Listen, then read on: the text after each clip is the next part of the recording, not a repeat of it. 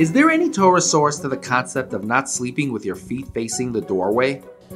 It's something that's that's um, brought in uh, different svarim. Maybe it's in Kabbalah place. I'm not sure where exactly, but it's brought down that when a dead person is taken out of the room, he's taken out feet first.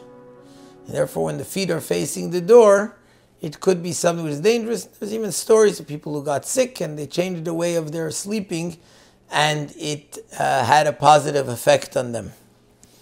However, in these kinds of things, we have a general rule, which is mandeloi mechashloi chayshinon lei. Someone who doesn't make it into an issue, it doesn't become either an issue for him.